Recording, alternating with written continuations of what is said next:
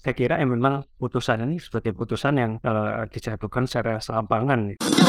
Keanehan yang pertama adalah kenapa kemudian PN ini dia bisa sampai pada menilai itu adalah kewenangan untuk mengadili perkara tersebut.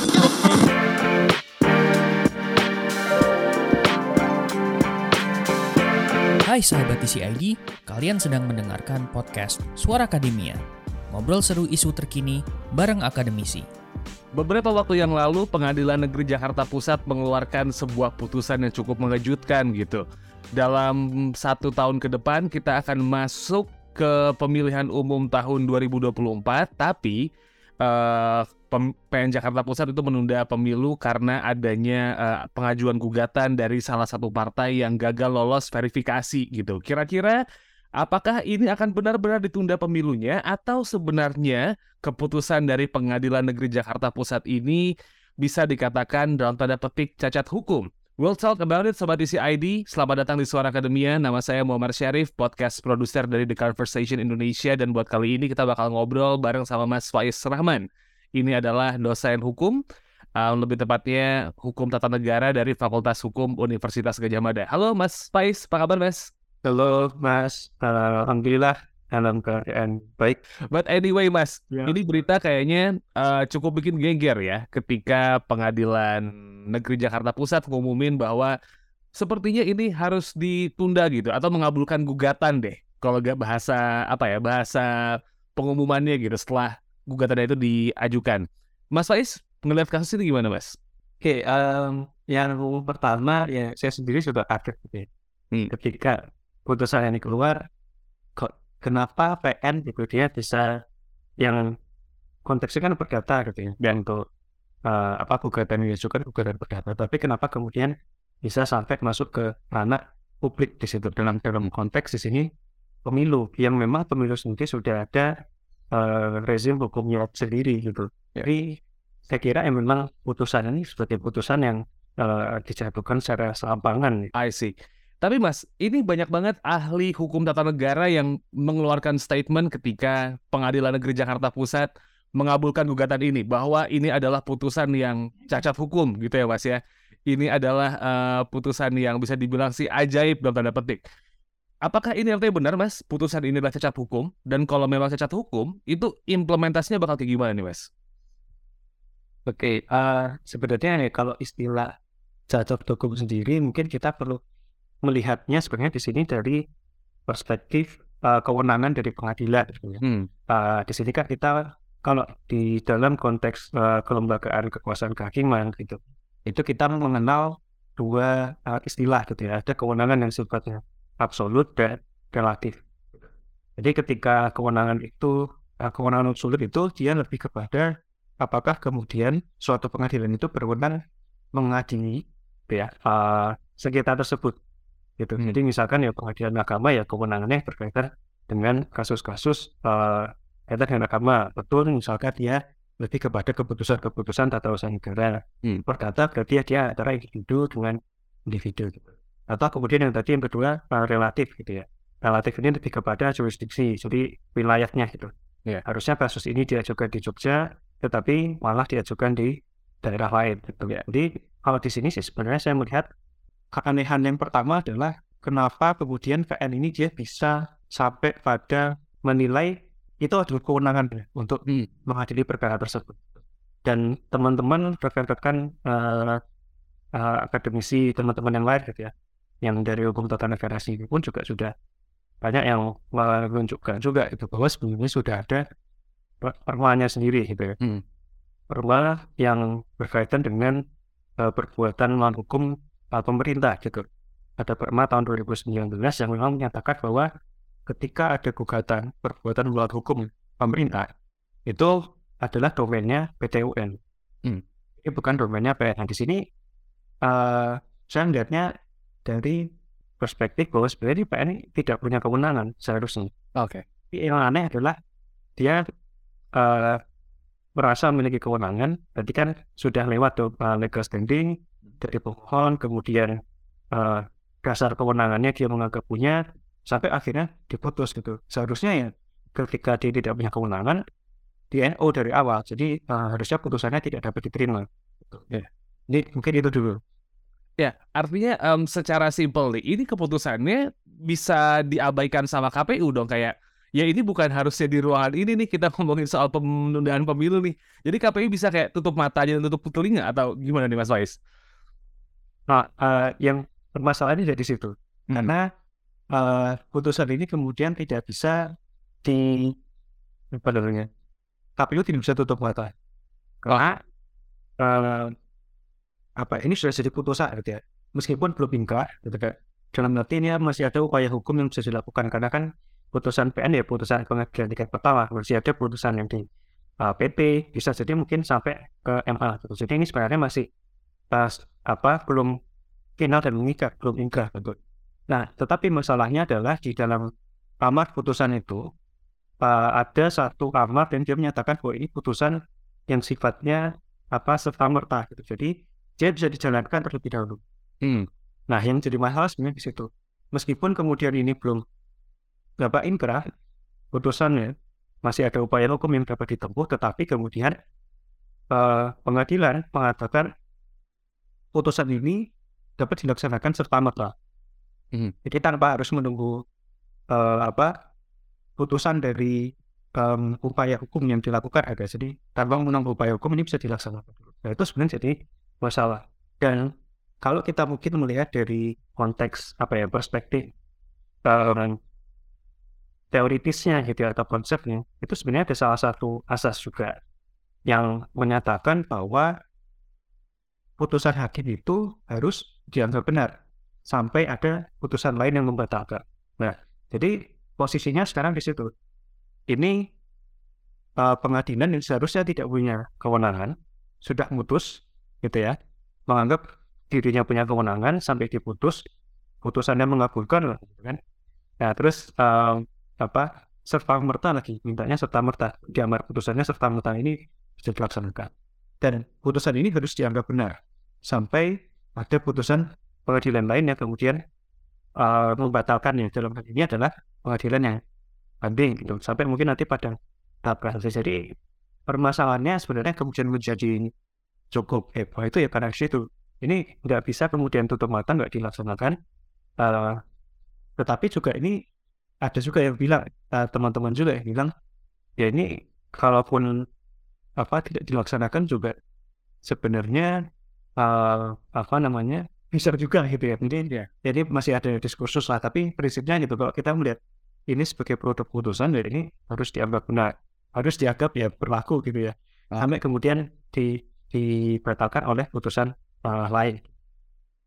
Alright, ini jadi lumayan um, triggering buat banyak orang gitu. Ketika putusan dari pengadilan negeri ini sudah keluar, sedangkan status tahapan pemilu yang sudah berlangsung saat ini tuh kayaknya sudah mulai apa ya, sudah mulai firm gitu. Partai sudah diumumkan, ya kan? Sudah ada nomor urut nomor urutnya sendiri nih.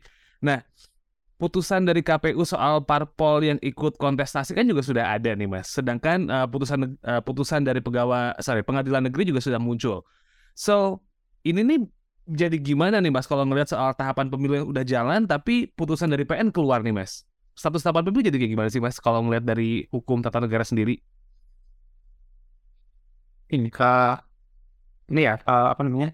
Sebenarnya yang tadi bikin ini jadi masalah adalah karena dia di amar putusan itu dibilang serta merta gitu. Jadi ya bisa dilaksanakan dulu tanpa menunggu ada uh, apa putusan dari uh, pengadilan yang tingkat uh, berikutnya gitu ya. Hmm.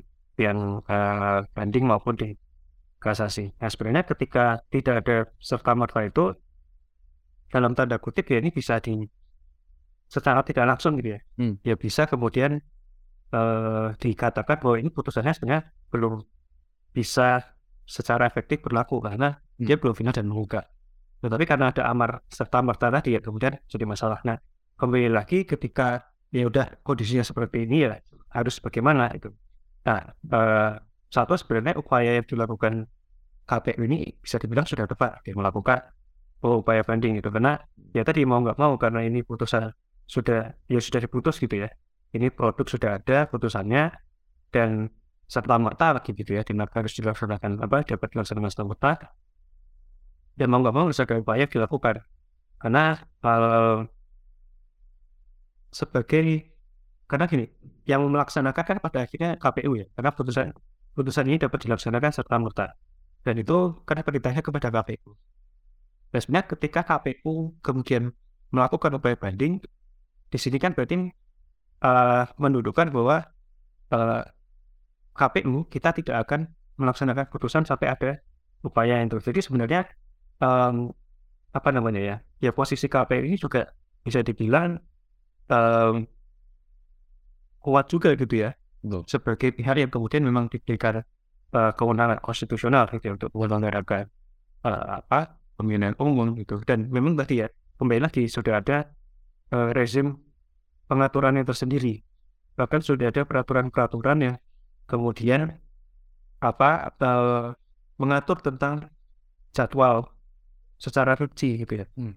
Jadi sebenarnya apa um, bisa dibilang tadi ya upaya hukum tetap dilakukan bukan banding, tetapi tahapan-tahapan itu ya tetap harus dijalankan yang sudah dilalui gitu ya sampai kemudian ada putusan yang tadi menyatakan uh, sebaliknya bahwa putusan PN itu salah gitu. jadi ya tetap bersama upaya hukum dilakukan, tetapi uh, eh, KPU sebagai pihak yang kemudian menyelenggarakan pemilihan umum dengan apa rezim hukum pemilu dan pelaksanaannya ya tetap harus juga ngikutin itu gitu. Karena uh, ya tadi satu ini sebenarnya kalau kita bicara di PN kan konteksnya tadi perdata gitu ya. Hmm. Harusnya ketika perdata ya dan itu tidak tidak sampai bilang bahwa ini harus diulang tahapan ya, tetapi kan bisa diminta aja gitu uh, eh, KPU silakan verifikasi ulang itu sebenarnya selesai ya betul Tapi, ini juga juga aneh gitu ya nggak apa-apa gitu tapi itu tadi uh, mas lebih kepada oke okay, ya karena udah ada putusan upaya hukum jalan tetapi rezim hukum pemilu sudah punya ada sendiri ya dari undang-undang pemilu sampai aturan pelaksanaannya itu juga harus dijalankan gitu karena itu adalah uh, amanat uh, undang-undang dasar juga bahwa pemilu dilaksanakan lima tahun sekali gitu ya lebih ke situ. Oke. Okay. Kalau kita berbicara soal dampak penundaan ini nih Mas, secara praktis, secara praktis gitu ya, itu jadi yang kayak gimana sih Mas? Apakah benar-benar akhirnya harus diulang lagi dari awal, mulai dari reverifikasi ulang lah atau apa? Atau gimana nih Mas kalau ngelihat dari um, dampak penundaan yang diputuskan oleh PN Jakarta Pusat nih Mas? Nah itu agak ini ya, tricky juga ya. Kalau dibilang karena gini, kembali lagi, ini sebenarnya ya di satu sisi putusannya memang salah gitu ya. Hmm. Putusannya memang ngawur itu. Jadi baik kita sebenarnya lebih berharap kepada pengadilan yang tingkat banding dan uh, mungkin nanti kalau misalkan sampai ke MA gitu ya. ya harapannya di situ bahwa memang um, apa hakim-hakim di pengadilan tinggi dan juga mungkin nanti di MA punya uh, pemahaman hukum yang lebih baik gitu daripada bagian PN ini yang ini jelas power sekali gitu. Nah, nah maksudnya um, kalaupun misalkan ini, kalaupun kalau saya melihat ya, kalaupun misalkan nanti ternyata uh, ada apa putusan tingkat banding yang kemudian justru membenarkan, gitu. nah sebenarnya sebagai pelaksana pemilu seharusnya KPU tetap melihat konteks uh, rezim hukum pemilu dan yang mana itu adalah amanah dari undang-undang dasar itu menyelenggarakan pemilu lima tahun sekali. Ketika pemilu diperintahkan ditunda itu menyalahi konstitusi. Hmm. Karena berarti kan uh, tidak dilaksanakan lima tahun sekali gitu ya. Iya. Jadi uh, prinsipnya adalah bagaimana kemudian KPU tetap uh, menjalankan amanah uh, konstitusi itu. Jadi ya uh, dengan peranan yang sudah ada yang sudah dibuat sekarang yaitu mau nggak mau tetap harus dijalankan juga gitu. Nah terlepas nanti apakah pada pelaksanaannya harus menyimpangi putusan uh, PN-nya tadi ataupun PP misalkan nanti barangnya uh, saya kira tetap apa uh, semangat atau mandat konstitusional untuk menyelenggarakan pemilu lima tahun sekali itu tetap harus dijalankan jangan sampai lewat lebih dari satu hari pun juga harus. I see. Ini jadi lumayan membingungkan buat masyarakat sih sebenarnya. Uh, Mas Faiz karena loh kalau pemilu ditunda terus gimana dong? Gitu, gitu kan? Ada yang ngomong juga presiden nambah dong jabatannya. Ketua DPR nambah dong jabatannya. Any thought mas soal omongan masyarakat luar ini soal berita ini mas? Udah, ya sebenarnya teman-teman udah banyak juga yang ngomong. Tapi ya intinya ketika pemilu ditunda dan kemudian uh, jabatan itu lewat ya berarti ada pelanggaran konstitusi di situ. Mhm. Ya di situlah ya. Jadi uh, ketika apa namanya uh, terjadi seperti itu kondisi seperti itu uh, kecuali gitu ya kecuali memang ada keadaan-keadaan yang sifatnya darurat gawat gitu ya bencana alam apa gunung meletus gitu tiba-tiba di atau ibu kotanya uh, tenggelam gitu misalnya nah itu ada penundaan itu sebenarnya masih dimungkinkan karena itu adalah kondisi yang memang sangat darurat gitu. Nah kalau ini kondisi daruratnya nggak ada gitu. Jadi ya seharusnya tidak ada alasan untuk kemudian kita menunda pemilu gitu. Ter termasuk juga konteks uh, apa ya ekonomi yang sering sering dibahas dibahas gitu ya. Ya seharusnya ketika memang tidak sangat darurat ya mungkin bisa jadi ekonomi krisis dan lain sebagainya. Nanti uh, sepanjang itu tidak dalam keadaan darurat seharusnya ya tidak diperpanjang ya mungkin ya posisinya juga situ aja bahwa saya melihat uh, ya amanat konstitusi itu harus dijalankan lebih ke situ. Dan ini jadi pertanyaan terakhir saya nih mas gitu. Ada resiko lain nggak sih? Atau mungkin potensi pelanggaran konstitusi yang lain gitu, yang harus diwaspadai sama masyarakat sih lebih tepatnya gitu dalam penundaan pemilu ini nih. Ada mungkin peluang-peluang pelanggaran konstitusi lainkah atau gimana gitu Mas Faiz? Oke, Pak, yang jelas kan ya ada dua gitu ya. Satu eh, kaitan dengan pemilu yang berarti memang harus di lakukan ya lima tahun sekali gitu. Yang kedua tadi masa jabatan.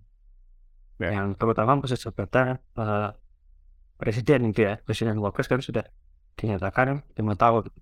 Dapat ini diperpanjang satu kali gitu. Dengan ya tentu dengan menggunakan mekanisme pemilu ya.